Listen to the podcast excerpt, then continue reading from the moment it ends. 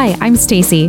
I love talking about how to know and live out God's callings in our lives, preferably cozied up with steaming beverages in comfy armchairs. You can head to my website, staceysumereau.com, for more on discernment. That's S T A C E Y S U M E R E A U.com.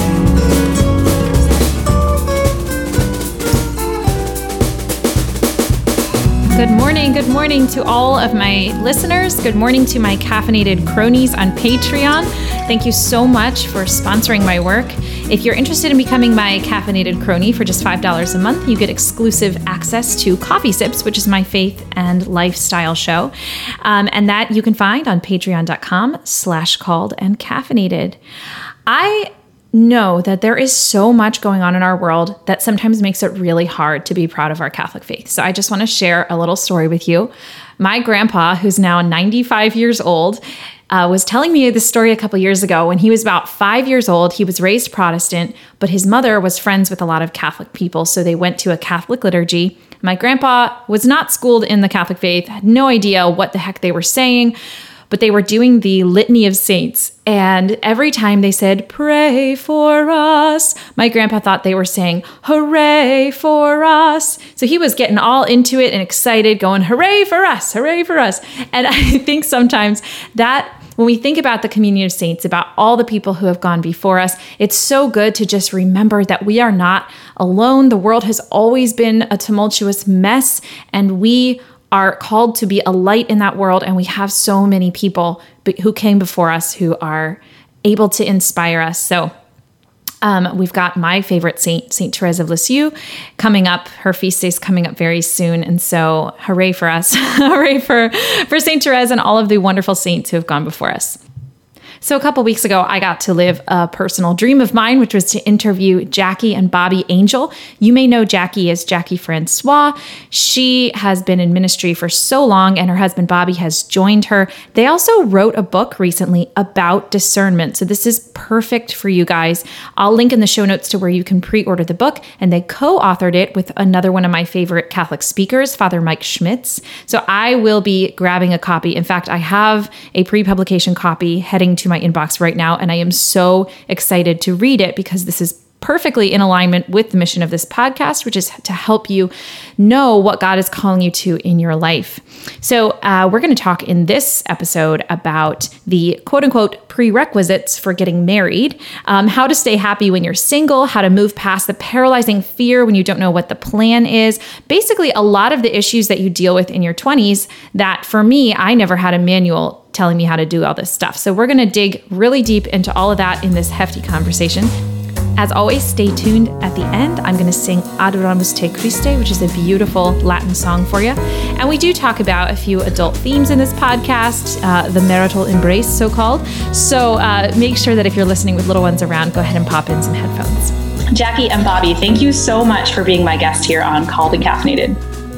Yeah, it's great. Thanks for having us. Yeah, I have wanted to meet you guys uh, for so long. I think my first introduction to you, Jackie, was a video that my mom sent me when I was really struggling. And it was, I think it was called The Ache of Singlehood and you were doing like a crazy Hispanic accent and you were like so funny and dynamic. And I was like, oh, I would totally be friends with that young woman if I ever met her. So this is kind of a dream come true because I've been following you for quite a while and you as well, Bobby. I know that sounds like I'm a stalker. I'm sorry. but I just really admire you guys. So I'm so glad to have you here when it's when it's voluntarily put out on the internet it's not stalking that's true and you guys do have like a blog and videos so yeah, yeah that ache of singlehood video somebody had commented this was when i was actually single and people com- someone commented at the end of that video they were like i was waiting for her to like hold up her hand with like a ring on it you know and i'm like no mm.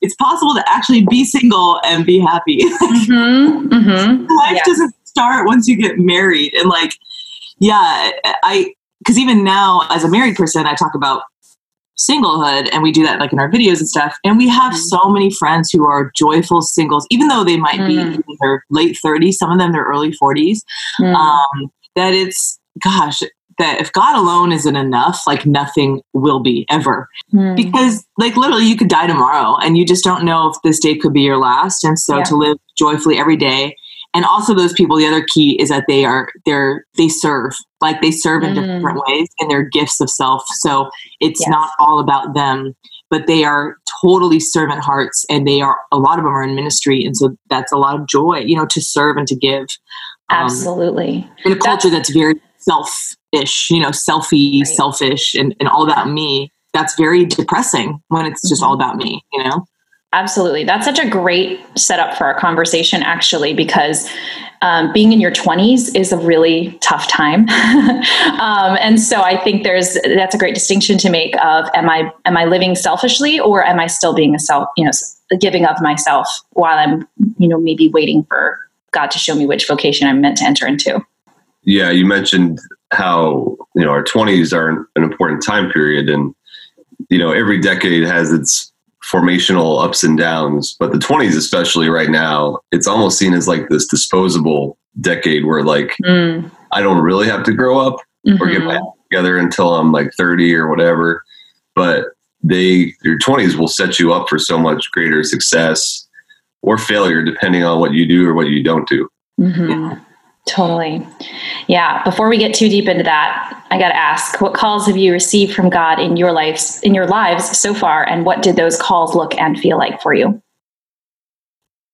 Um, like obviously the the call, like for us, you know, there, there's a lot of calls. There was like call to marriage, and then the call to parenthood, and so now the calls are just daily. Like God, what are you calling us to? When we started the Ascension videos, it's like God, do you want us to do those videos and doing those videos? So now it's just like a daily. Um, we're writing a we're writing a book with Ascension uh, about discernment, and so you know Oh, cool. every every book that like like hey would you guys write a book about this we actually got another book off it and it's just those Mm. little calls that you're like okay god do you want me to do this um is this going to glorify you or is it going to glorify me like what's the purpose so you know it's just every even just every day those kind of little things um for for me personally like having you know three kids um it, you know, just discerning always like God, how much should, do you want me to travel? How much, um, how much should I be home? And, and thankfully I can, I have the ability, we have the ability that I can travel twice a month and then I could be a stay at home mom and I'm homeschooling. I just started homeschooling our five year old.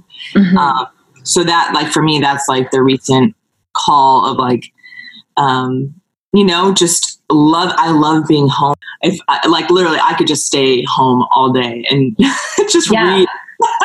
Totally. You guys are outnumbered even when there's both of you. So I don't blame you. Oh yeah, I don't want to go anywhere with three children under the age of five. Uh, like I, yeah, like the thought of going to the beach. I'm like, oh no, I just someone's gonna die.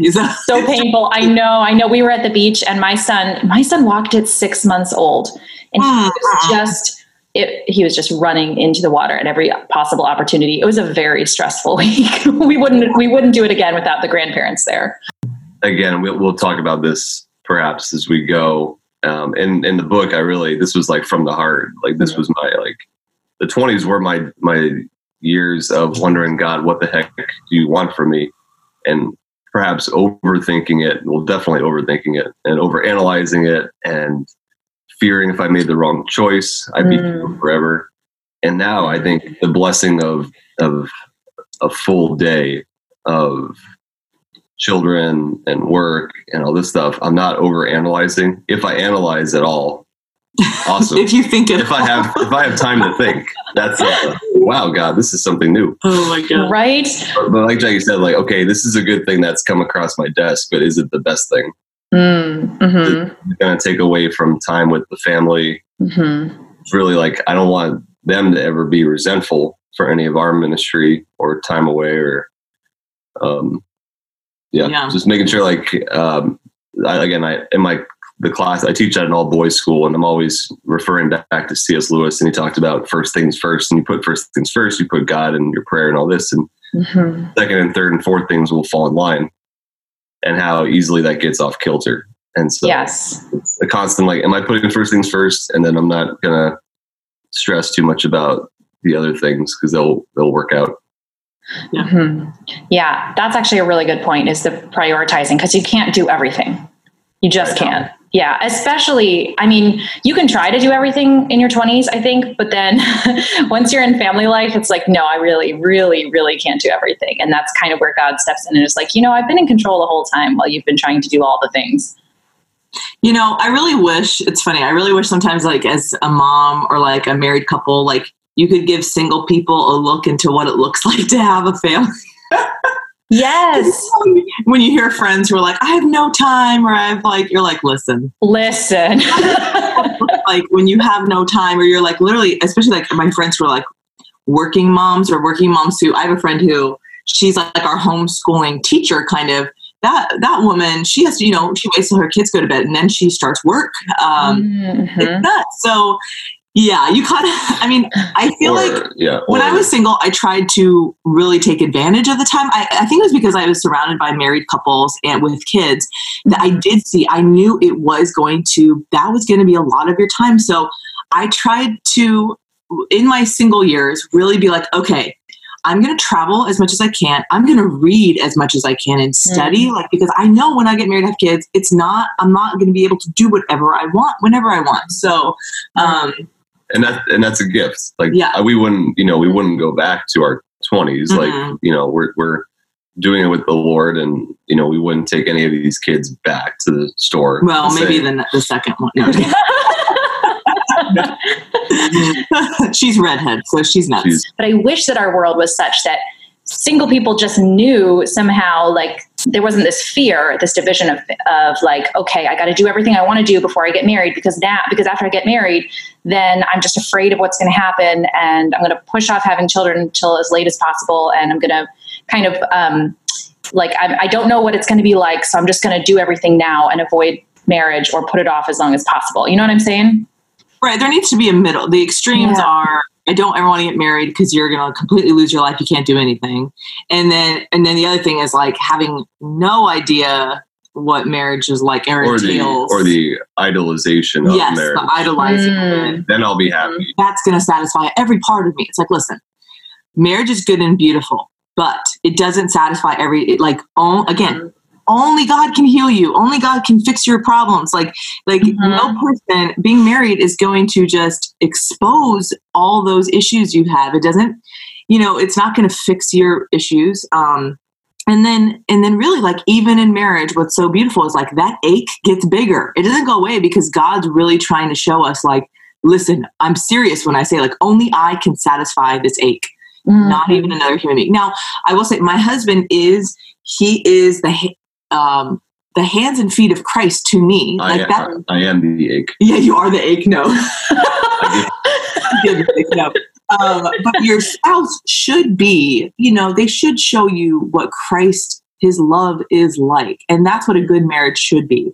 Um, is that they show you what God's love looks like. It's unconditional. Um, but again, but first things first, we we both have to love God more than anything. And that's what when I tell teenagers that when I say, listen, I love Bobby because he loves God more than he loves me. And they're like, what? You know, Mm. they kind of freak out. And like I say, I love God more than I love Bobby. And that's they kind of freak out, but it's like that's what it should be because it, it says in scripture, like we only love because he first loved us. Like God first Mm. loved us. That's the only way we know how to love is because God showed us what it looked like to love. Um, and everything we do, obviously, it should reflect what God's love looks like. So, anyways, yeah, there needs to be this middle of, especially with kids, you know, be, it's like, listen, yes, being a parent is difficult, but your life isn't over, and it's a Mhm. beautiful thing. Like the the joys outweigh the sacrifices, but anything worth doing is is going to be difficult and going to be Mhm. work Mhm. anything that's worth doing. You know, that's like when why when people want to be a professional athlete or a professional musician, they have to work hard. And so I, you know, that a lot of people in our culture just they hate the thought of big families and they hate the thought of like, Mm. you know, I had some relatives that gave me crap when I was pregnant with number three, like, oh, three kids is difficult. And I'm like, you know, some people have three kids at one time. Um, I have a friend who has triplets. I'm like, girl, you are amazing. oh my gosh so like Yeah. they you know they just they they're our culture really hates children i mean like and Yeah. they just they see children as a burden like i'm like listen um, yes, I traveled a ton in my 20s, but guess what? I have kids and I still travel. I still do what I love to do. Mm-hmm. My life isn't over. Um, my kids are, are a huge blessing, even though it's tough. So it's like, mm-hmm. you have to be realistic of, yes, parenthood is difficult and it's a laying down of our lives, but um, it is so full of beauty and joy. Mm-hmm. A, a quick glory story too. Like I've also seen and that makes me sad too whenever there's a posture of just what a burden to the mm. news of a child instead of what a gift what a joy mm. praise god you know mm-hmm. um, that's a great poverty of like of love Absolutely. and I, feel i feel you know sad because i feel like they don't they don't get like get it you know like mercy lord um, right. but a quick quick glory story was i just was at a, a friend's wedding and he is a guy that i i taught who's now it's, it's weird when like because I've been in the school for eight years now. So now guys have graduated college and are living life. And Bobby's a teacher at all boys Catholic high school. And one guy just got married. And married not his high school sweetheart, his like middle school sweetheart. Wow. And like mm-hmm. he like fell in love with her when he was in seventh grade. She was in eighth grade. It was a forbidden love for a year. But, then, but they they did it right. Like they um uh, waited till marriage. They were inspired by like different like youth ministry presentations, different talks, um, distance through college, made it work. So I also see people that are mature enough and and you know um, just want to start the next chapter of their lives with this person. It's not when I marry this person, my life is over. Mm-hmm. You were like 23 and 24 on their wedding day, and just it was the most joy filled like day. Yeah, um, yeah. Everyone, everyone in that church, everyone knew, just like so happy for them. It's like my second. It was my second favorite wedding after my own. Mm, that's so cool. I think statistically, they say that the couples who are happiest are the ones who met in high school. Not to put any pressure on everybody to like, you know, if you don't fall in love in high school, you've missed the boat or something. But like they, no. the highest rate of staying together is like people who got married young and like really fell in love early on. Yeah, that's really i mean cool. yeah people tell i've heard i've seen people write blogs like that like get married in your early 20s it's like well that's not always an option for, well yeah you can't manufacture that so, yeah you can't manufacture god's timing and so like yes. i would have married bobby sure if i had met him earlier but i didn't meet him until i was 28 you know mm-hmm. so when people i yeah i just have seen some blogs that are like get married in your early 20s it's like yeah mm. but if you're just forcing it you're marrying the wrong person like yes mm-hmm. so it's like listen wait on god's timing and it is difficult in this culture because not everyone, you know, it used to be, you know, back in the day in the 50s or even before that, the culture was all you know it wasn't hostile to the faith and so mm-hmm. you you would find more people in your city or in your high school who had the same values as you and that's not the case now so mm-hmm. now it's like you know i have to go across the country to find the man who it's like Bobby's from Florida, I'm from California, and like even our friend Emily Wilson, you know, she had to go across the world.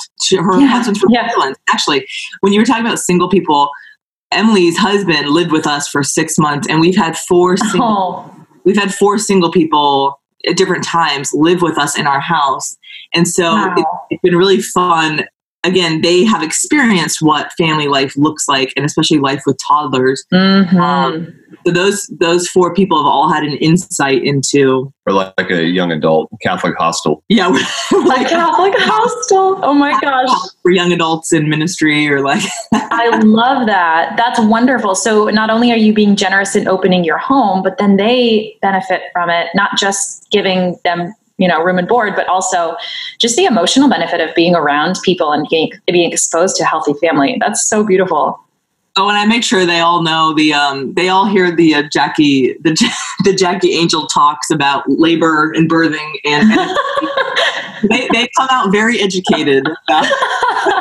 oh yeah, girl, I wish that so many people had more people had like been real with me before I got married about what it's now. It's a very individual experience, pregnancy and childbirth and all that stuff, but if anybody ever needs like honesty, I will give it to you because I feel like so many people were kind of like wanting to do the proper thing of like, oh, it's a beautiful experience and it's just very peaceful. And I'm like, well, well it's beautiful, but like, I'll tell you. about the after. yes.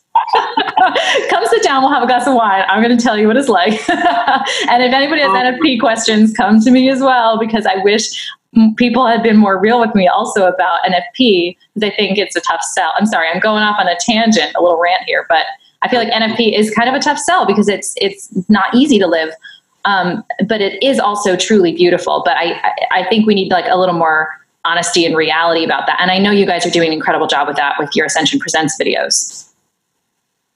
Well, again, you you try to present the middle, and that's what's so beautiful mm-hmm. about being Catholic. It's the both and. So, of mm-hmm. course, there's always going to be sacrifice with NFP. You have to avoid if you are not in a place at the moment to have another child. Um, and you're waiting for a certain time, like a couple months or a year or whatever, you have to abstain. You have to sacrifice. You have to not have sex, and that mm. takes control. So yes, that's tough. And um, yeah, so we try to educate. Like, listen, and men and women are made differently. Shocker, right? Um, what? I, I, like seriously, not joke, but like we were speaking to men and women at a retreat. Um, it was a young married couple um, retreat a couple weeks ago, and I just it was so funny. Like we gave a workshop about um, what was it called? Like sexual expect like what's appropriate, what's sexually appropriate in marriage. You're changing body. No, you're changing body.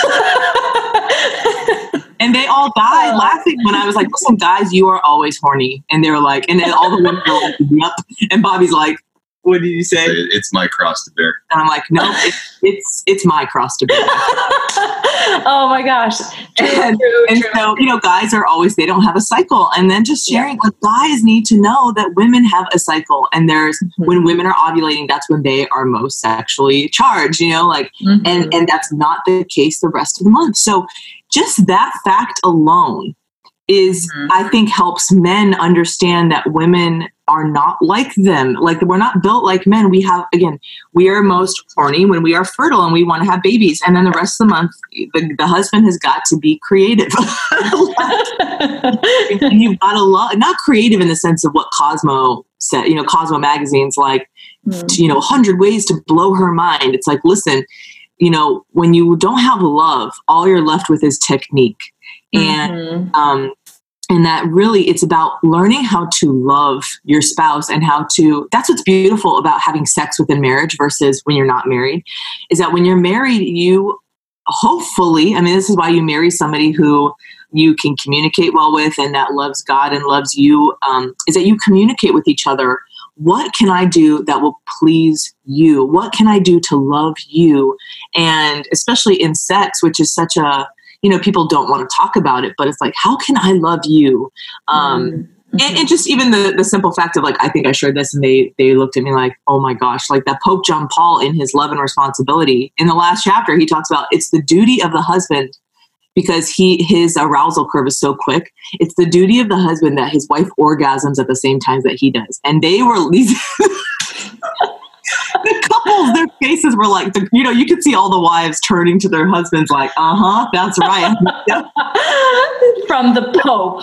From I the Pope it. when he was a cardinal, you know, in his book, Love Responsibility, that how beautiful to know that men and women are made differently and that even our arousal curves are different. But that that that's what love is, is to love somebody so much that it's not just about your pleasure, what you can get, but it's about, again, loving your spouse. Mm-hmm. And that's easy when you marry a person. Oh my gosh, it's so much easier when you marry a person who, again, wants to love you, who is laying their life down for you. And and yes, communication is tough. Like Bobby and I had to learn how to communicate when we were engaged because um, Bobby just is an introvert and he wanted to go hide in a room anytime we got in a, an argument.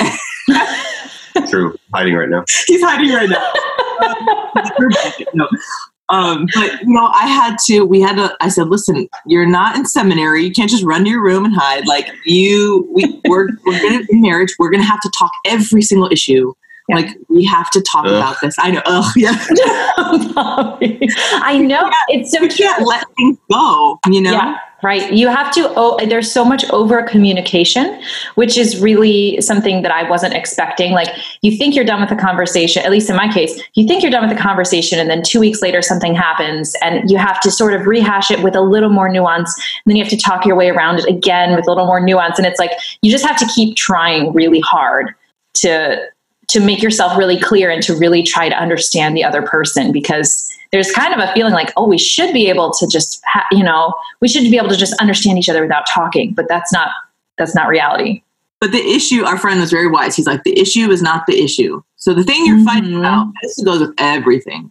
You know, when we, I have people are like, oh my gosh, my friend is doing this and having sex and doing this. Like, what do I tell them? And I'm like, well, listen, the issue is not the issue. So them having mm-hmm. sex is not the real issue. The real issue is either they have daddy issues. The issue is that they don't know how good they are. They don't know mm. this. So with fighting with their spouse, the issue is not the issue. It's like when you and this is why in your 20s getting to know yourself in christ is very important because the more you know yourself like when bobby and i have fights we have some quiet time it's like the silent treatment but we we're figuring out in our minds what is the real issue behind this fight yes and when you know yourself that's easier to figure out absolutely when you don't know yourself you don't know the real issue so it's like there was one argument bobby and i had and i like literally had to say to him listen I'm not angry because of really what you're doing. I'm I'm I'm getting upset because I'm insecure.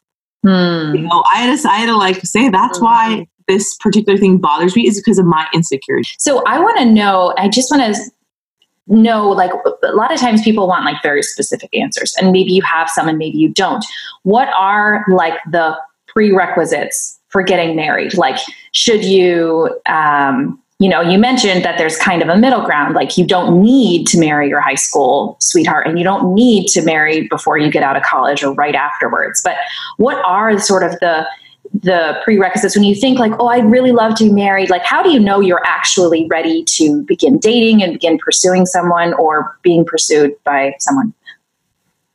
I mean, I don't think there's like a again, you don't have to be perfect when mm-hmm. you get mm-hmm. married like, like that's not a prerequisite because no, I think a lot of people get um, paralyzed by that. Yeah, stuck on yeah. that. Of our generation today, it's like, oh, I need to have my job and I need to have my schooling done. I need to have all these things done mm. before I start the marriage race.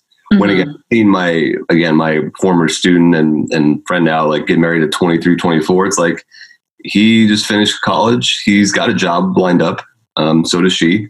So like they're in motion but mm-hmm. you know they got a little apartment and they're just ready to start life together mm-hmm. so it's not that um, i need to have everything in a row if it's the right person you're you can't wait to start the adventure with that person mm. and let jobs and houses and and that stuff come later mm-hmm. so like mm-hmm. you don't need to have it all like all the boxes checked I, I think i think we get paralyzed with that right now just because of I think maybe what the economy's done and what like the state of college and even like the whole delayed uh, adolescence phenomena where it mm. used to be you were 20 you were essentially a man like you were a man like mm-hmm. and now it's this like well i don't really have to grow up until i'm right 30 and that takes a toll on marriage because it's like well then i'm never really looking to seriously settle with one not settle but like get one person settle down. Settle down. Not settle for, but yeah, like yeah, settle yeah. down. Yeah. Mm-hmm. So, you know, so every couple is different. I will say you're discerning the person. And I mean, also you're discerning between marriage and celibacy. Like if you are called maybe to be a priest or a religious brother, sister, or even maybe a consecrated person. One of my best friends, she is, she's taken her first vows as a consecrated person. It's not a she's not a sister, but mm-hmm. she's consecrated like, single, right? Yeah. Well, she's mm-hmm. with um, the missionaries of Maximilian Kolbe, and okay. and so they, are an apostolate, and they can either live in the house or they can live on their own and have a regular job.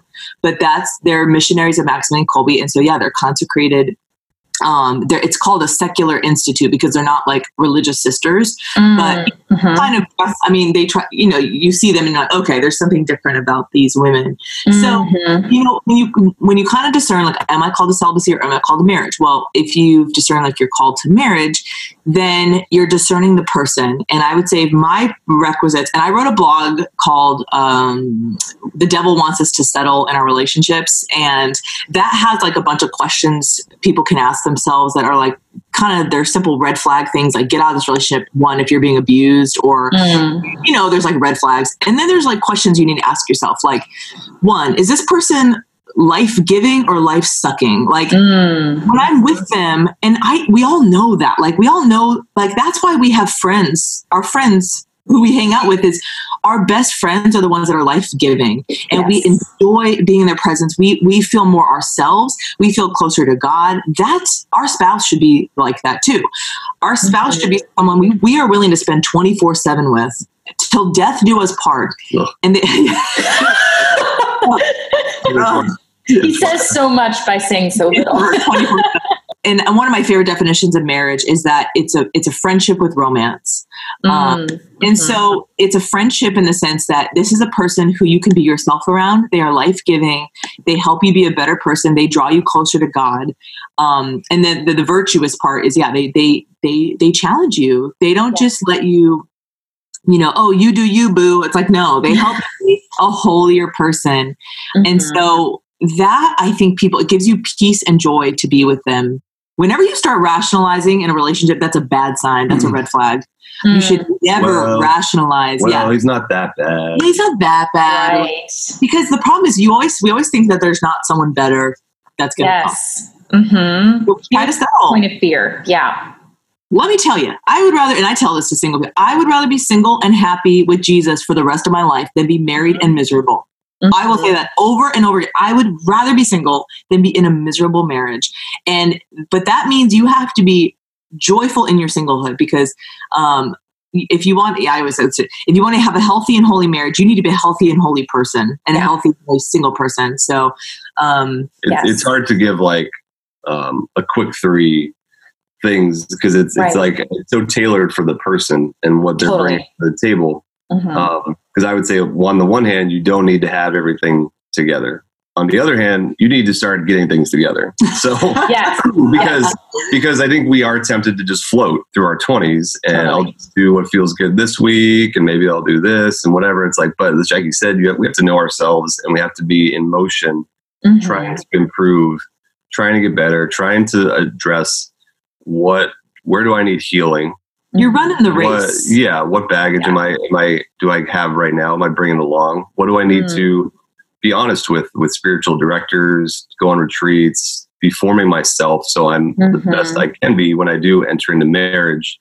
And now I've got another person to be attentive to, and then especially when little mutant children come along, I'm I'm not now I'm not even second. Now I'm third, in Yeah. you know in the situation, and so the more work you can do on yourself, as Jordan Peterson would say, make make your bed.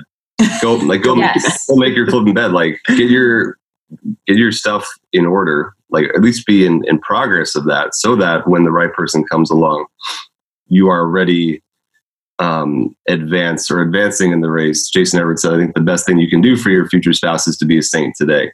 Is to like Mm. improving in holiness. Again, not have not be levitating per se on your wedding day, but Although like that would be kind of um, That's what I did. Totally. Yeah.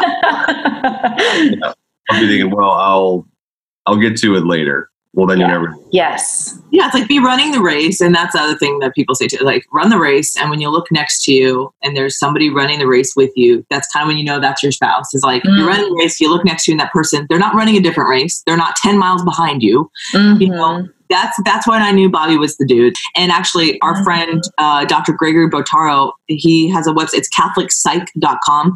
He Okay. is a Catholic psychologist who does Skype sessions. So if anyone is looking for a Catholic psychologist, CatholicPsych.com, like he does Skype sessions. I think that's so amazing because Mm. not everybody is around. It knows where to find a Catholic psychologist. Yes, truly. Um, but yeah, there's nothing wrong with getting help with therapy. Um, You're giving a gift to your spouse in the future. again, you could die tomorrow. So like that's the thing is really our Right. goal is to be in eternity in heaven with God.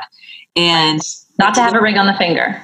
Yeah, that's not the goal. The goal is to Mhm. be intimate with God. And so let's grow in intimacy with God. Let's keep our eyes fixed on him. And yeah, if marriage is in our if that's what God's calling us to, then we're going to have our eyes focused on Jesus. And when that person comes, it'll be a lot easier to see clearly. Amen. Yes. I think actually my husband is a really good illustration of everything you guys just said because when I met him, he was jobless. But the reason he was jobless was because he had been discerning with the Carthusian monks and um, he discerned with them for two months and realized he was not called there. And so he left and almost immediately his grandfather died, his mother, his grandmother got sick. And so he went and took care of her for a year and a half without getting his own career started just because she needed it. And um, and so when I met him, he was actually just finishing up taking care of his grandmother because she got better. And he didn't have the job in place. You know, he was an art major in college. Like he wasn't, he didn't have like these glowing job prospects. He didn't, you know, but he had been working on his relationship with God and he'd been giving of himself. And I always love to share too that um, I was on CatholicMatch.com and that's how I met him. And if we had, if I had searched um, for him, well, I was doing a search. I actually found him on Catholic Match. And so if he had been living in the hometown where he was from, State College, with his, his parents, he would have been too far outside the search radius for the maximum distance. But it was, I think it's a good illustration. Like he didn't have the job lined up for a good reason. But as soon as we met, he was like job searching. He was out there looking to see what education he needed to get in order to, you know, provide for me and our future family. And, you know, he started school that September to be a sonographer, finished the program, and now he supports us beautifully. He had all the right ingredients, even though he didn't have it all figured out yet. So I always love to share that story because I think it's a good illustration of what you're saying, like working on yourself and not worrying too much about having all those practical particulars taken care of. Absolutely. Exactly. Exactly. Yeah. yeah, that's so cool. And yeah, exactly for the women listening, because um, I have had women ask me like, "Do I ask a guy on a date?" I'm like, "Well, you have to give him some cues." Like, yeah, Men, yeah, men can, can be obtuse. obtuse. Yes, the men can be obtuse. You, you do need to throw. But and good word. if guys are interested, Is that wait? Is that that's, If- that's the right word, right? yeah, obtuse, um, aloof. Yeah, if if guys are interested, if you throw them some cues, they'll be like, "Oh, right." If they're interested, then they'll pursue. Right. If they're not interested, they will just kind of keep brushing you off or Yeah, whatever. you know? Yes. They're, they're not just into you. They're not just that obtuse. They're just not that. Right, exactly. Any guy who ever had a crush on me when I was single, I knew it. He made sure that he was showing up to the party I was going to be at, and you know, and it, and then there were a lot of times too where like I wanted a guy to be interested, and so I would throw the hints out there, and it wouldn't get picked up on. You know, that the invitation wasn't accepted or whatever, and Yeah. it was very hurtful. But now I'm like, you know what? What what a gift! Like he was not meant for me. What a gift that I actually had that solid proof that this wasn't going to be something where we were going to date and then I was going to get my heart broken or something like that. Because one of the key things, of course, is that the guy, you know, that you are mutually attracted to each other. So it's like, it wasn't even going to happen from the get go. So, you know, it's what a gift that I actually got this rejection, you know, and, and rather than having to be strung out. Girl, rejection is God's protection. I love that. I'm going to put that on my wall. That's so true. Right before I met Bobby, there were three guys that same thing. Like I was kind of throwing out the hints and they just weren't responding. I was like, okay, it hurts. It sucks. Yep. You know, let's be honest. Like obviously it sucks when someone doesn't like us back. But God was like, nope, I got someone even better. And you know, when, when Mhm. Bobby came, I'm like, oh, thank God. You know, like, oh, okay, yeah. this is this guy blows everyone out, out the water. So by the way, when you said Carthusian, Bobby, I looked at Bobby and I'm like, oh no, because this I, Bobby could be a Carthusian monk. Like you could, Oh. if, I, if I die, Bobby's gonna go be a monk. yes. Oh my gosh. Bobby, you and my husband should get together in a room and not talk. That sounds amazing. You set that up. yeah. Yeah. You guys can have a Skype date where you say nothing. It's going to be great. Drink some whiskey together and say nothing. Yes.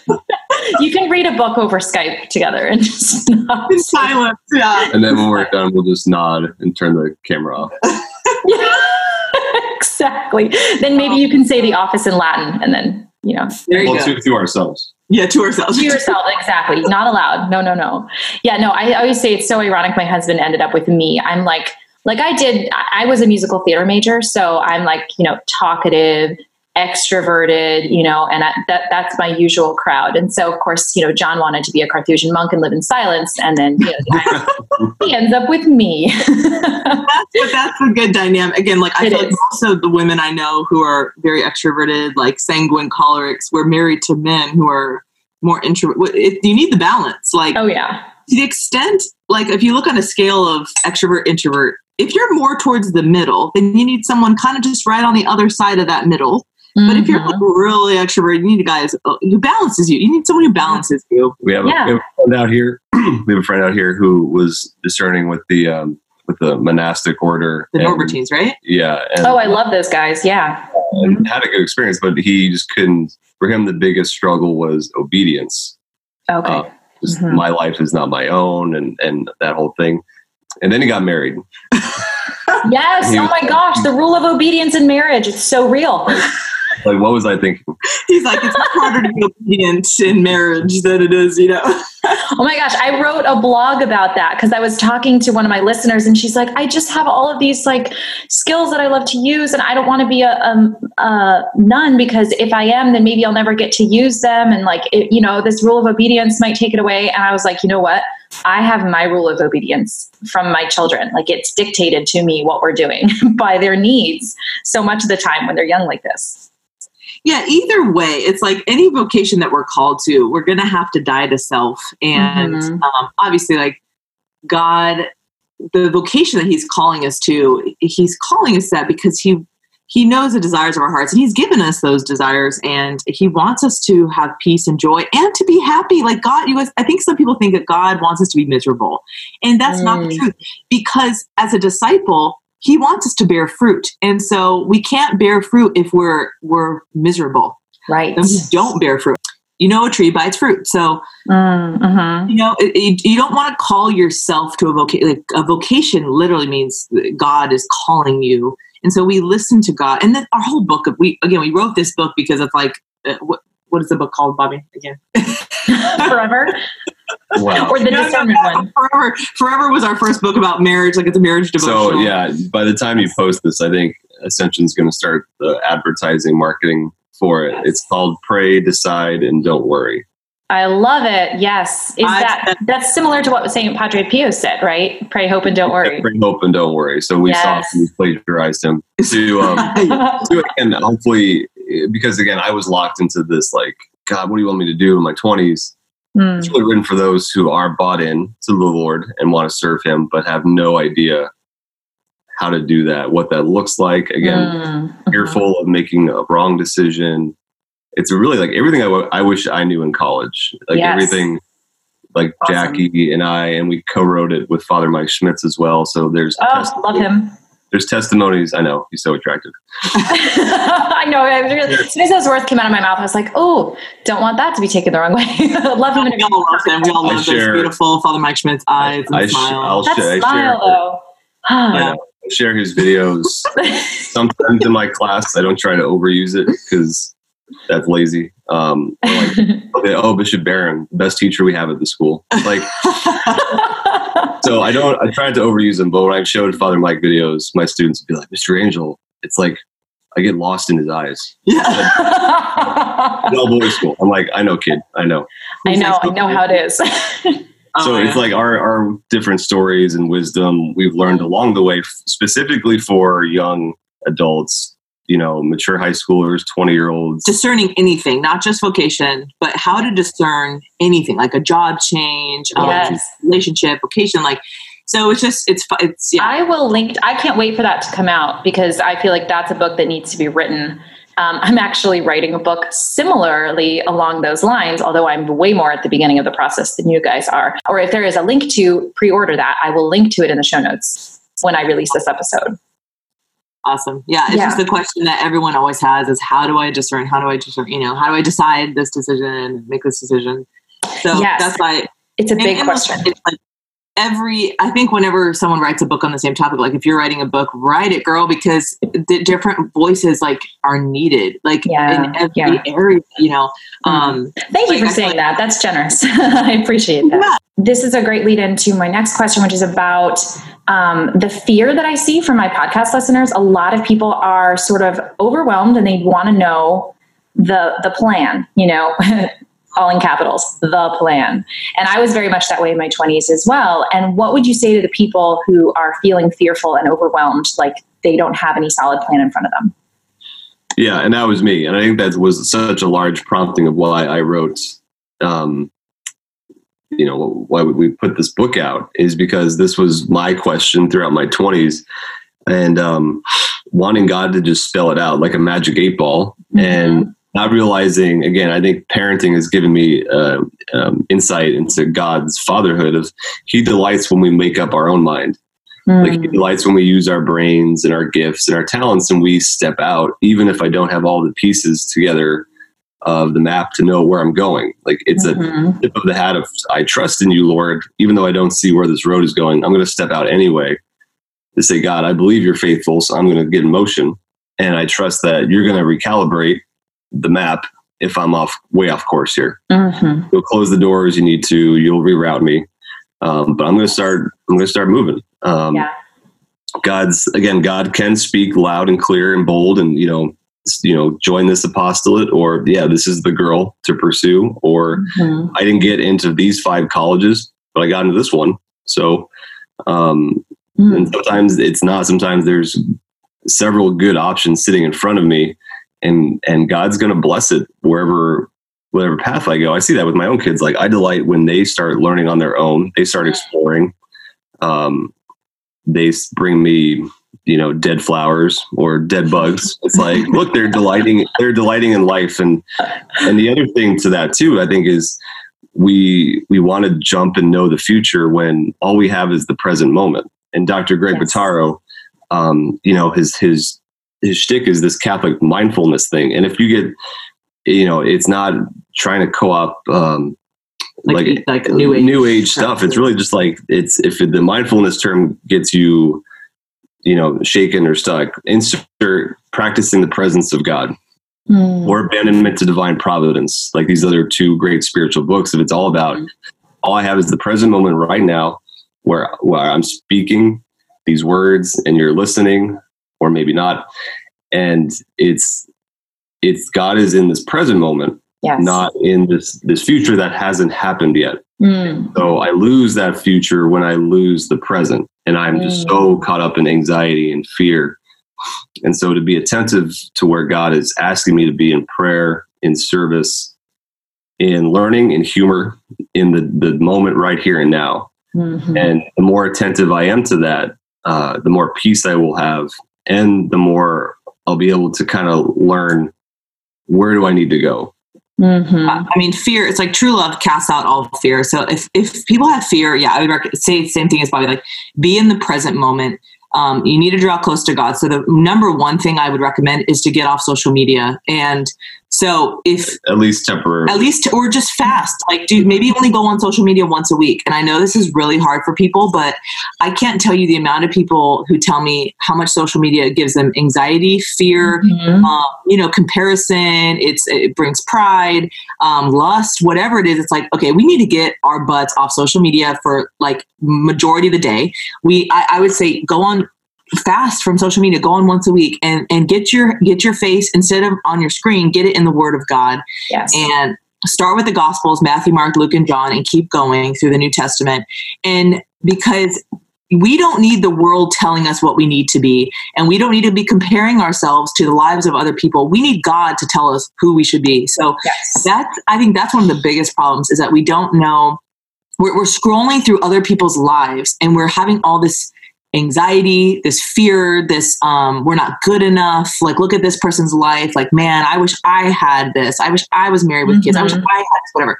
It's like well if that once you start feeling those feelings that's a right then put your phone down go to the word of god start reading what god has i mean i have to do that too. So i have to Mhm. realize when i'm just scrolling and scrolling it we, had, we had a friend who had to unfollow uh, Joanna Gaines because and she has a blessed life. She has a blessed it's life beautiful. and amazing Oh, yeah. ministry, but but the comparison to yes. the temptation of comparison to this quote idyllic life and Yes. you know her house is immaculate and blah blah blah and my house is a mess and like Mm. she had to for her own um spirit, spiritual emotional well-being she had Yeah. to just kind of step away and Right. you know thank you lord for joanna gaines but i'm going to step away right now Yeah. Yeah. You can start to equate virtue with somebody else's highlight reel of their life. Exactly. And yeah, and you know, it's just like Joanna and Chip have their fights and they have their messy moments. It's like, but you don't see that. Right. And um yeah, so it's just like we need to get off social media. We need to start getting in the word of God. Um and just day to day. That's how the fear the fear and that anxiety, it really it's it keeps us stuck in the future. Now I will say Mm. there twenty percent of the population has actual anxiety disorders. Mm. So, like, if anyone listening has an, any kind of anxiety disorder, like general anxiety disorder or PTSD or whatever it is, like, go, again, go to a therapist, like, get help. Yeah. Because I had a girl write me who said she, you know, when I talk about peace and joy, it, people who don't have anxiety issues, like they, when you quit your job, you might feel that peace and joy. But someone who has an anxiety disorder, they can quit that job and still have anxiety. Mm. So you, those those people they have to kind of learn how to discern even in the midst of those anxiety disorders. So I just want Totally. to kind of throw it in there. Um, that had a girl write me, and I was Yeah. like, "Girl, write a blog for me. Like, how do you discern marriage when you have a general anxiety disorder? You know." Um, Cool. If you send me that link, I'll put that in the show notes. I don't. I need a rewriter and tell her to write that blog, but she. She's uh, she's afraid to write it. Yeah, yeah, she's oh. She's fear. having anxiety about writing it. Yeah. Yeah. the whole memento mori thing.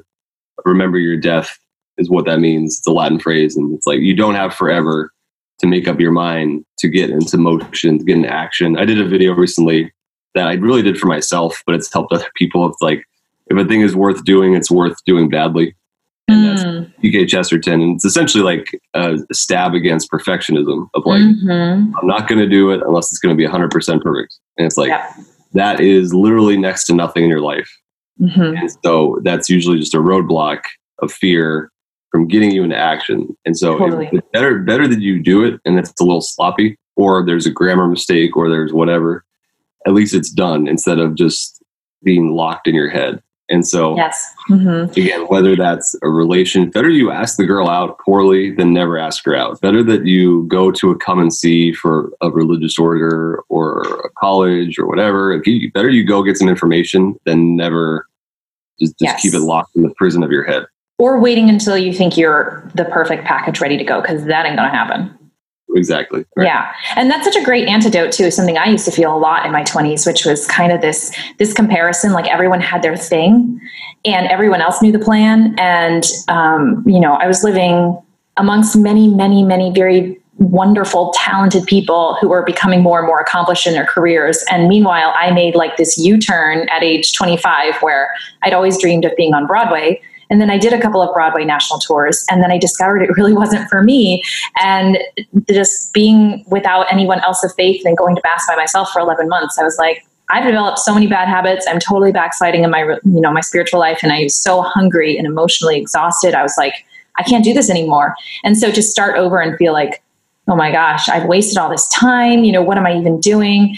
And i was totally comparing myself to other people. And then i think what's so beautiful to look back on now is like I needed to have that hunger. I needed to be broken down. I needed to start over and to feel like I was behind everyone in order to recognize that. Well, I didn't need to feel like I was behind everyone. I shouldn't have felt like I was behind everyone, but I needed to be sort of broken of my desire to know the plan in order to let God step in and actually show me the plan, which which is daily unfolding and I still don't know what it is, Yeah. except loving John and my children. Yeah, I, I feel like that's what Bobby kind of shares too about like Yeah.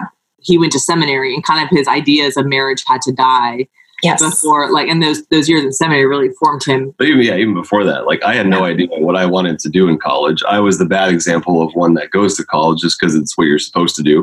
Mm. and you know that you can get in a lot of debt that way and i had Yeah. friends that um, knew they were doing business or knew they were te- going to teaching and I, I was at that point falling in love with the lord but had no idea career wise what, what i wanted to do now i was an english major which um, my dad would say you know you'll be the head barista uh, with that but you know Same with musical theater. Welcome but- to my restaurant. Like, you know they were always supportive of it god's going to open whatever doors and again Yes. i just love writing and here it is like bearing fruit Mm, um, mhm, but yeah, like again, to There compare yourself, other people seem to have their act together. Um, mhm. and I allowed God to take me on a very winding adventure. Like That I after college, you were if he was a firefighter for two years, Yeah, and then, Cool. and then And was then- a seminarian. and then for after years. that very competitive Mm, um, journey to get that career, did a 180 because God had still hadn't left me alone with the priest question, and I said I got to go figure this thing out, and so left the fire department to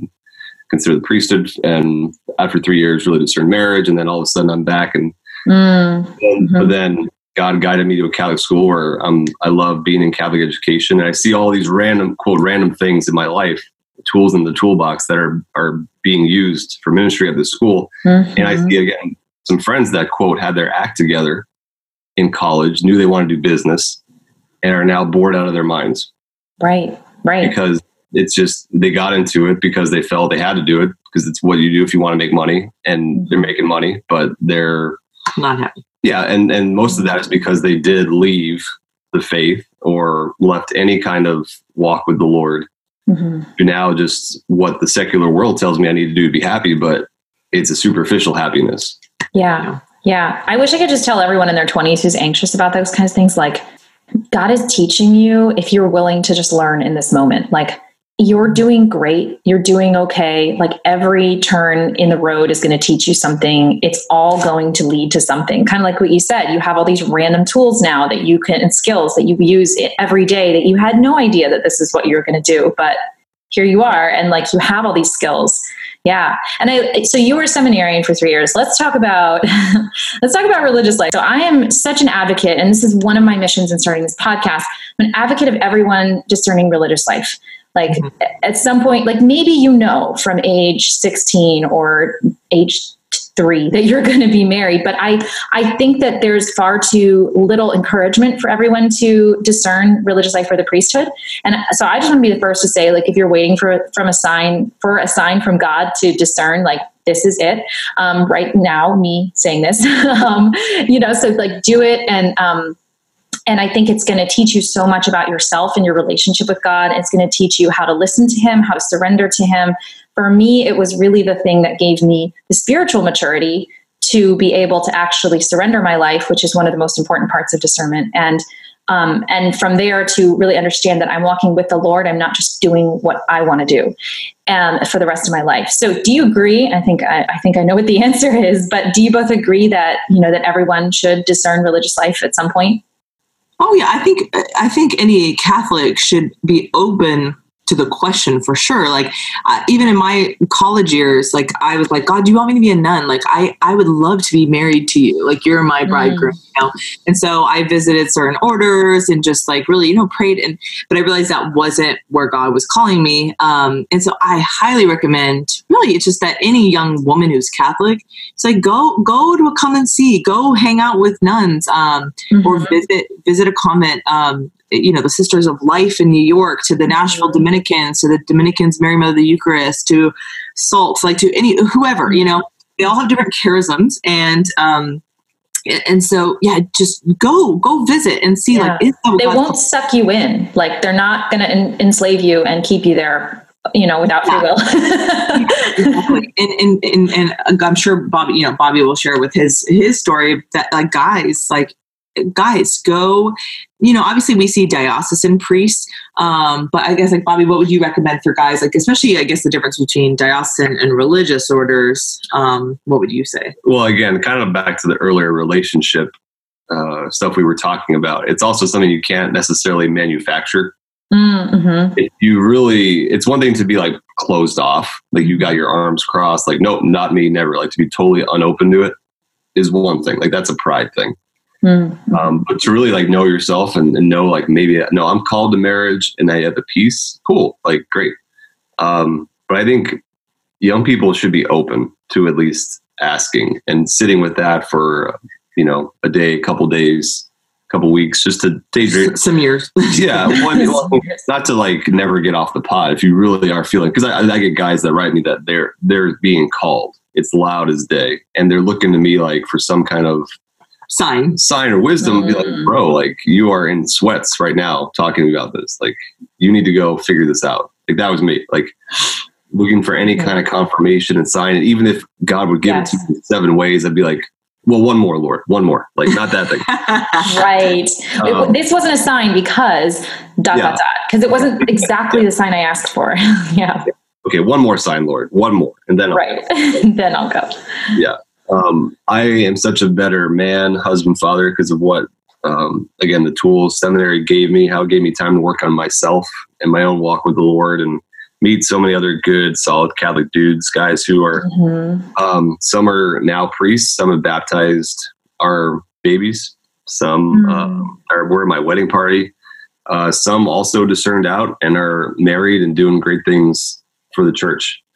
Um, It's um, It doesn't take anything away. It just adds. no, You know? no. And again, Yes. Yes. especially especially in your 20s where let's say you have not rooted a career or made these permanent commitments, this is the time to take risk. Like this is the time to step Mhm. out and let God bless you.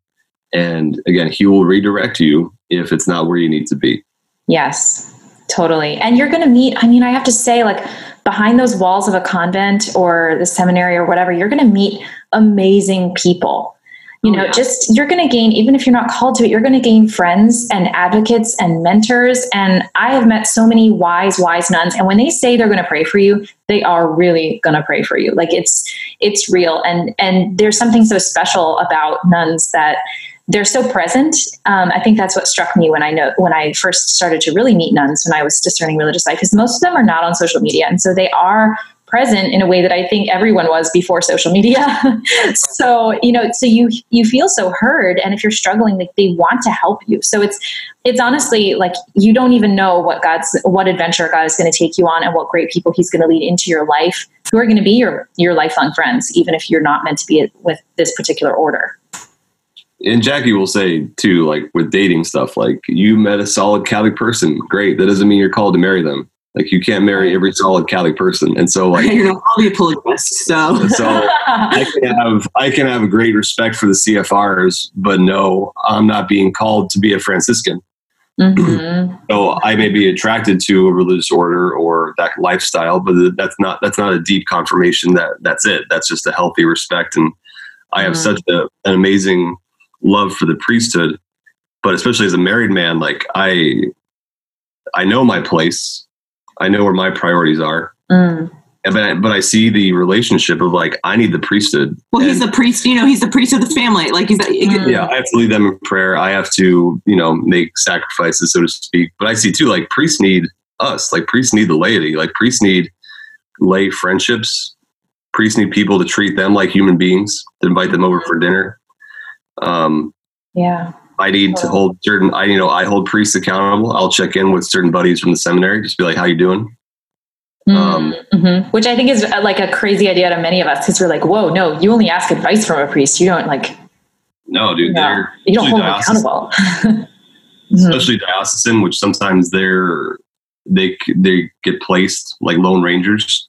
Um, Yeah. it's a tough life. yeah, Yeah. not community like you know they're not in community like the CFRs are. They they sometimes are they live by themselves, you know, and they don't have community, so they need community. Um, but yeah, I don't think like if if you're open to it, great. You know, again, search out different orders or you know seek different priests or sisters or even consecrate people to just kind of see the life they live but Mhm. especially if God has been knocking on your heart, that's like another level. Like if God's been knocking on your heart, then you just need to get off the pot, like go. Um, Mhm. And just, you know, again, you don't lose anything, maybe except for more of yourself, more of your pride. Um, but you, you gain, like, I am so thankful that Bobby was in seminary. Like, Mhm. I- had we met pre seminary, I don't think Bobby and I would be on the same page spiritually. And so it took that formation um, for us. Like, I, God knew what he was doing, you know? oh, And, yeah. Mhm. Like, literally, Bobby took a class. What was the class called? The listening one? It was called pastoral counseling, Yeah. and so we were all excited because we're like, "Oh, sweet, we get to learn how to counsel and like fix people's problems and whatever." But the whole like first semester was on listening. wow. you, you know you're trying to teach a room full of guys how to listen for a semester it was the most frustrating and funny thing like But as a married woman, I wish every man could take that class. was oh, I'm sure. felt like the act of listening there's there's a youtube Yes. video called it's not about the nail that oh, is like perfect for it because it's essentially like most people know the answer they just need to voice it and get it out of their head Mhm. need to listen and just nod and be like, "That's that sounds really difficult." And like, Yeah. how, because it's like for the man, like for men in general, it's like, "Let me let me fix this for you because I'm trying to be helpful." Yep. And it's not what people need. No, they need to feel heard.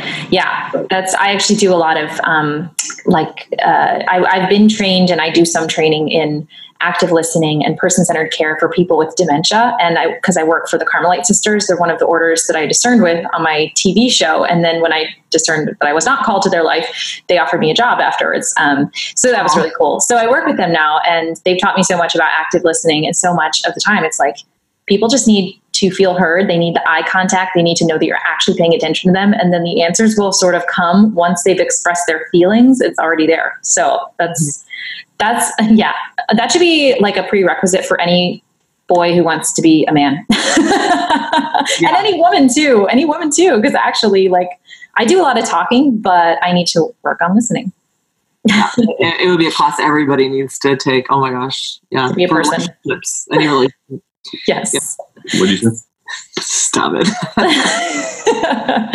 so to, I have two listener questions, um, and these shouldn't take too long unless you want them to. Um, this, this one's for Bobby. Oh, by the way, I had a lot of, I I put out on Instagram, I was like, so excited, you know, the angels are coming on my podcast. Like, do you have questions for them about discernment? And I got a lot of people messaging me and they're like, I can't think of questions, but I'm just so happy to, you know, I'm so excited for this episode. And ah, there's like this, people were just like, I just wanted to say, wow, you know, so. I, yeah, I only have two actual listener questions for you, but a lot of excitement. Um, so this is for Bobby. Um, how did you know that you were first called, or sorry, how did you know that you were called to marriage and not the priesthood? Did you fall in love with Jackie first before realizing your vocation was marriage, or did you know first that you were called to marriage and then fall in love with Jackie? Good question. I think it was. Um, I think God definitely beckoned me to follow Him on the road of priestly formation. Like some, I got a question when I after I left. A girl asked me, "Do do you think you confuse the call to holiness, which we're all called to, with the call to holy orders?" And um, Hmm. I never thought of that once in the whole journey. So for me, I, I it struck me because I never thought about it. I had to answer no. I did see some guys though that thought, in order to be a holy man, I must be a priest. For them, Mhm. holiness meant priesthood. It didn't mean like when it, in reality, like we need holy husbands, we need holy wives, we need people again who are integrated and doing their best with the Lord. It doesn't equate. I must be a priest. Mhm. Um, so for me, I think I was just Lord. I'm, I believe, and I really saw through friendships and and what He was doing. I was indeed called, but I think God is is a trickster sometimes, and He with humor. And so about halfway through, I, I was in uh, three years, and about a year and a half in, really the marriage question started coming up. Like I think this, but you know, I, I'd finished that year and went into my third year and had a really great spiritual director that year who I was just, you know, blah. I told him everything and was able to really see um, the way I'm built and wired and, and um, really accepting like, you know what? I think marriage is really a holy road. It can be, and it needs to be. I think that's where I need to be. And so Mm. in that, accepting that and accepting this is, this is where my road's going to be going. Um, prayed for a very loud sign that was loud and blonde and you know whatever the Lord wanted. But uh, we met Jackie because we had met before. We had met a year and a half earlier. So actually, a year and a half into seminary, we met Which, at a theology of the body. but I was, I was, I had scales over my eyes. I was in my own deep like discernment woes. And Oh yeah, there was no Second, my- thought. yeah. My second year was rough. I was just happy a girl was acknowledging me. Um, when we when we when we re-met a year and a half later, it was like this is the end of your third year of seminary. yeah, it was like whoa, like that's that's my wife, and Mm. thankfully it was mutual. It wasn't like It wasn't some weird One-sided. creeper seminary from my wife, and you're like, uh, no, I'm not. it was, but it, you know, it was so it was so easy the way it, started unfolding that I did question it. Like, um, it can't be like it's you know this has been like my twenties have been consumed with this. There's no way it could fall into place this easy. No way, Lord. Mm. And my spiritual director was like, you just got to receive the love. Like, don't Mm. overthink it. Don't pass it by. Don't think you're unworthy of it. Because that was the Yeah. thing too. Like you're you thinking like you're somehow you don't deserve this kind of love. Mm. Mhm. Um, so I think there was like a movement in my heart towards marriage that was confirmed with Jackie. yeah, and then and then he when he talked to his bishop, like he's like, Bishop, I met the girl I want to marry, and his bishop just starts laughing and goes, Oh, Bob, well, we all kind of thought you were a crapshoot for the priesthood, anyways. he's like, we were making we were making bets to see if you'd make it to ordination, so they all knew that. Oh. he was always very honest with the people around him, even his bishop. They, they all knew his struggle with like, Yeah. I don't, I feel like I'm called to be here in seminary at this moment, but I, and again, you're discerning every day. Mm. And then, and, and Father Mike Schmitz talks, has talked about this too. Like every day, if you wake up in that day, you're like, all right, I'm still called to be here. Then good.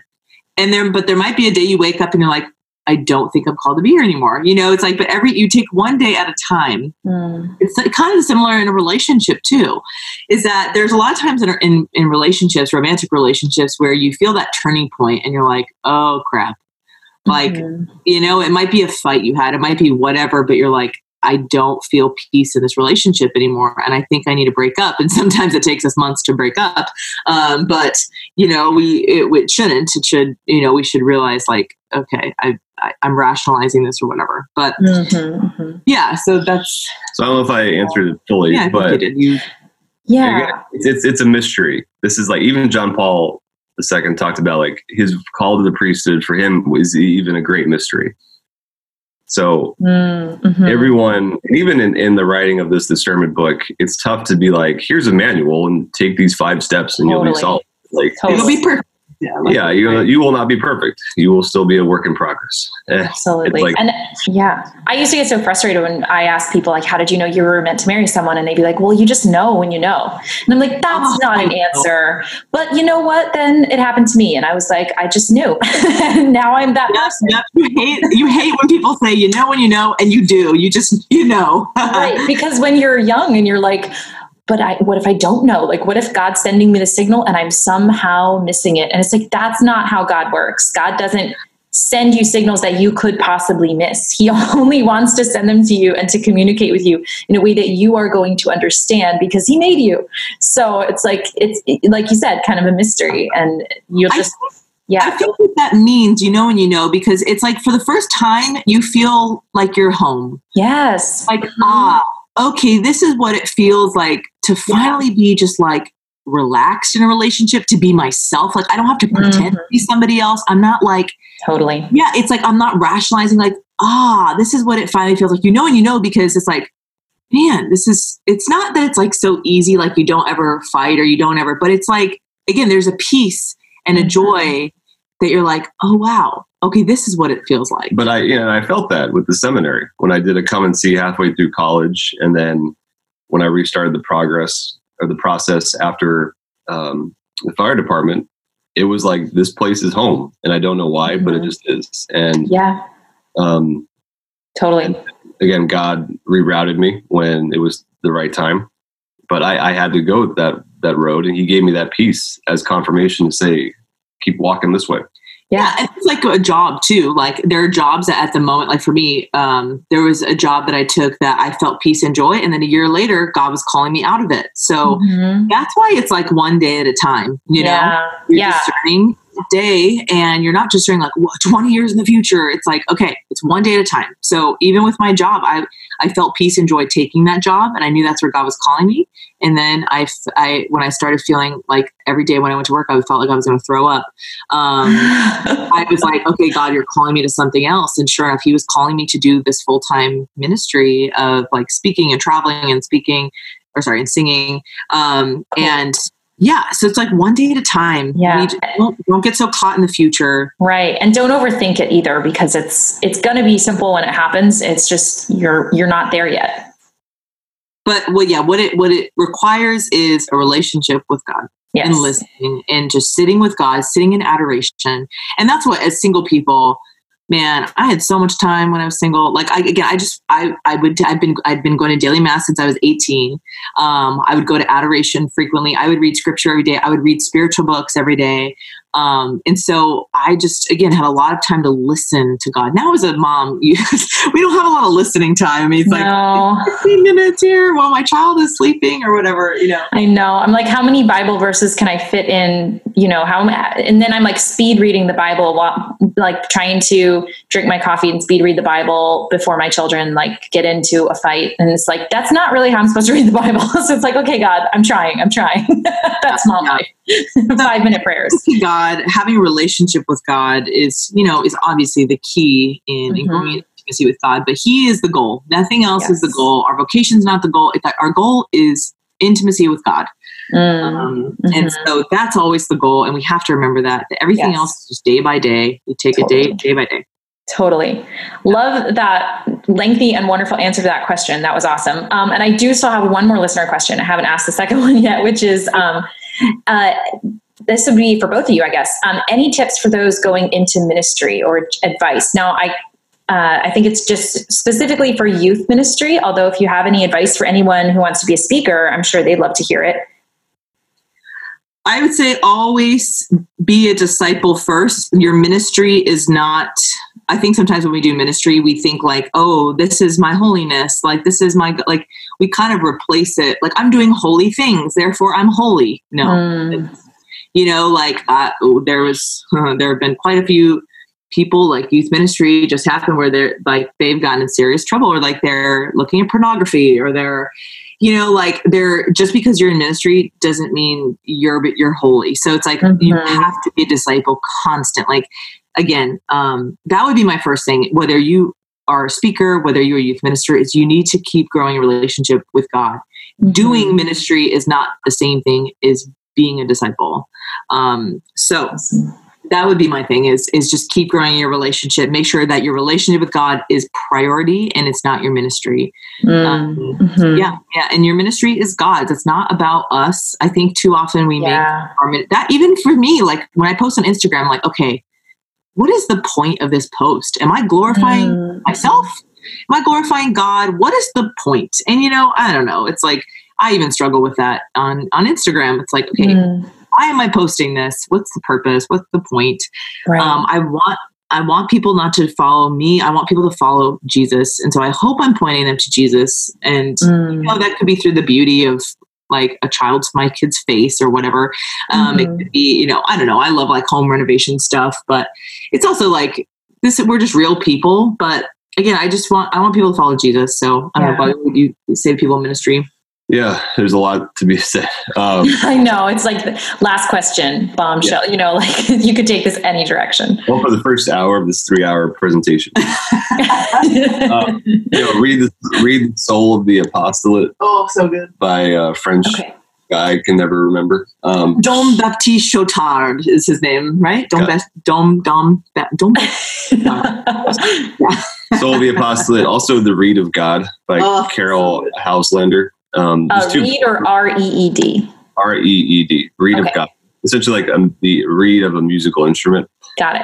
It- Oh, You are the you are the instrument. You're not the breath. Mm. God is the breath. Um, Mhm. those books really one is very much I'll say on Christ centered. Reed of God is very Mary centered. On God is the source of all thing of all these things. If anything, if any ministry is effective, it's because of our attentiveness to our own spiritual life, as Jackie said. Mm. It's got to be overflowing. It can't be a stage where we're trying to get affirmed. It can't Yes. be um, again a trophy or something we're doing just to prop ourselves up. Um, Totally. Yes. yeah, I had one other thing, but it's gone. Oh, and I Oh, would oh. say, oh, go ahead. sorry just and the numbers are not everything like numbers Mhm. numbers can be a sign of life that maybe something's effective but we think we can re we can do the model better than jesus did. And jesus took jesus took 12 guys. And they were all knuckleheads and they all left him and they all like so there's wisdom in forming small groups of people. And that's kind of what um, a lot of these current apostolates really like focus and some other they try to do with like you're forming small groups of leaders and so that they will eventually go out and form other people so it's the spiritual multiplication method where if i'm just talking these giant room event based stuff great but what's the fruit Yeah. Right. um, so be attentive to like, is it actually sticking? Because I had some, I had youth ministers and core team members invest in me and show me the time of day, and that stuck with me. Well, I wasn't just coming for events; it was like they knew me.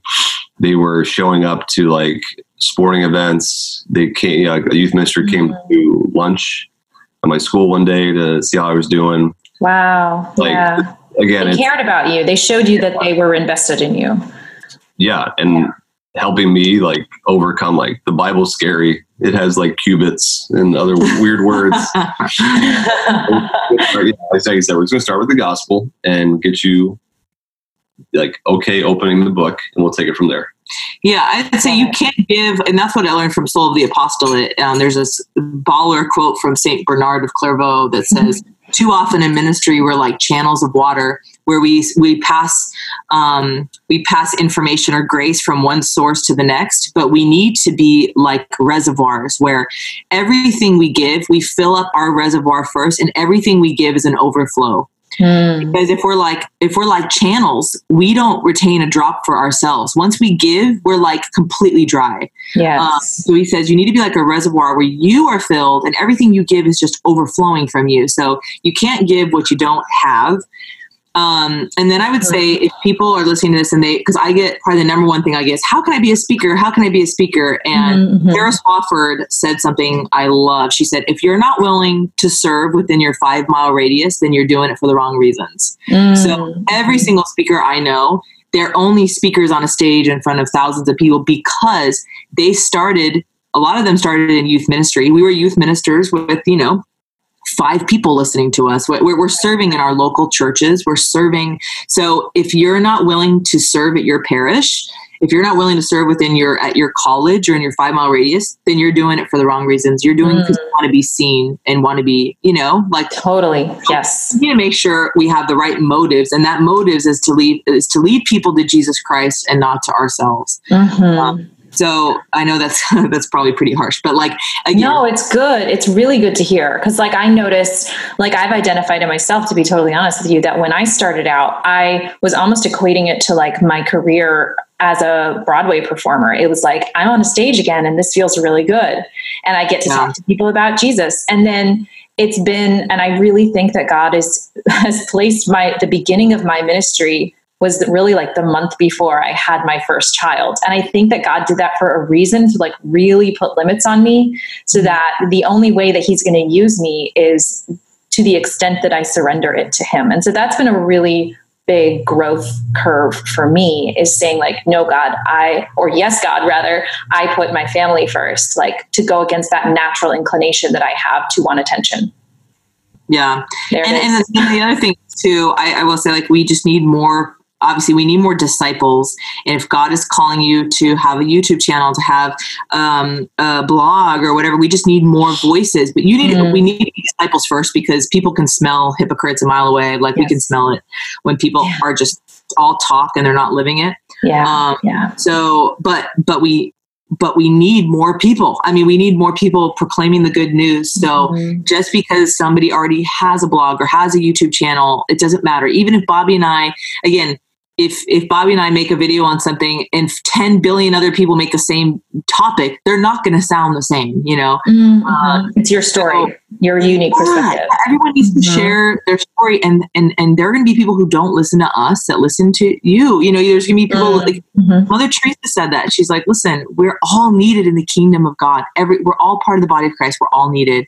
Um. And every victory of mine is a victory of yours, and every victory of yours is a victory of Mhm. mine. We're all we're not. It's not a competition. It's we're all doing this together for the body of Christ to build up the body of Christ. So Yes. Oh my gosh. And yeah, I mean, just as far like what you're saying with start, just get started. Like this little podcast that I record on the um, bench of my husband's Bowflex because that's the quietest place in the house is is like it's growing. But you know what? It started out and it's like I got two downloads today. You know, it's like I was like rejoicing over those little downloads, and now it's growing and taking a life of its own. And I'm so happy to see that. But like you said, numbers aren't everything. Even like to just get started felt so good, and to and to just like get that first listener reaction where it was like, oh my gosh, thank you for your podcast because like it helped me realize this. And I was like, okay, this is all worth it. So just just do it. Like just start, and it's not going to be perfect, but yes, do it.